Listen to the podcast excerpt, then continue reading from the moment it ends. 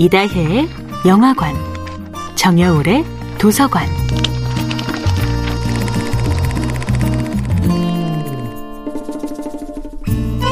안녕하세요. 여러분과 아름답고 풍요로운 책 이야기를 나누고 있는 작가 정여울입니다. 이번 주에 함께하는 작품은 1년의 삼국유사입니다. 삼국유사의 세계관을 핵심적으로 보여주는 에피소드들 중 앞권은 노일부득과 달달박박의 이야기였습니다.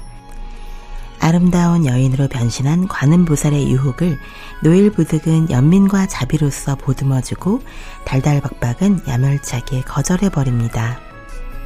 노일부득은 남자로서 여인의 유혹을 받아들인 것이 아니라 갈 곳 없는 가련한 존재를 향한 자비를 베풉니다. 여인은 아이를 낳아야 한다며 몸을 풀어헤치고 해산을 마치자 목욕을 해야 한다며 옷을 벗습니다. 노일부득은 부끄러움과 두려움이 마음속에 있지만 가엾은 심정으로 직접 목욕통을 준비하여 낭자를 씻겨줍니다.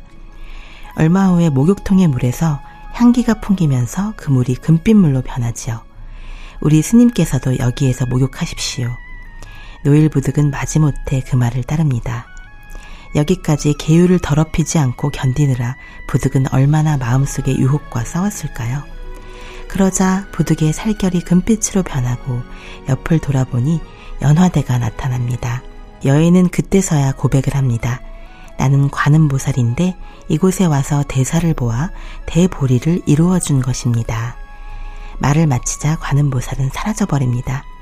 뒤늦게 자신의 어리석음을 깨달은 달달박박은 탄식하며 친구 노힐부득에게 부탁합니다.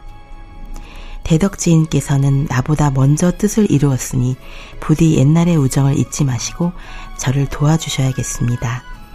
그렇게 두 사람은 함께 성불하게 된 것입니다. 이 이야기에는 신라를 움직인 일상의 힘들이 곳곳에 나타나 있습니다. 박박과 부득의 세계관의 충돌은 여러 가지 상징으로 읽어낼 수 있지요. 이 이야기의 감동은 대립과 충돌 자체에 있는 것이 아니라 우정과 연대와 사랑의 힘입니다. 노일 부득의 태도에는 욕망을 무조건 부정하는 것이 아니라 욕망을 긍정하고 두려워하면서도 마침내 욕망을 넘어서는 자의 지혜가 서려 있습니다. 삼국유사는 선악과 미추 그리고 모범과 금기를 넘어서서 인간과 세계의 풍요로운 사랑과 연대의 가능성을 보여줍니다. 정야울의 도서관이었습니다.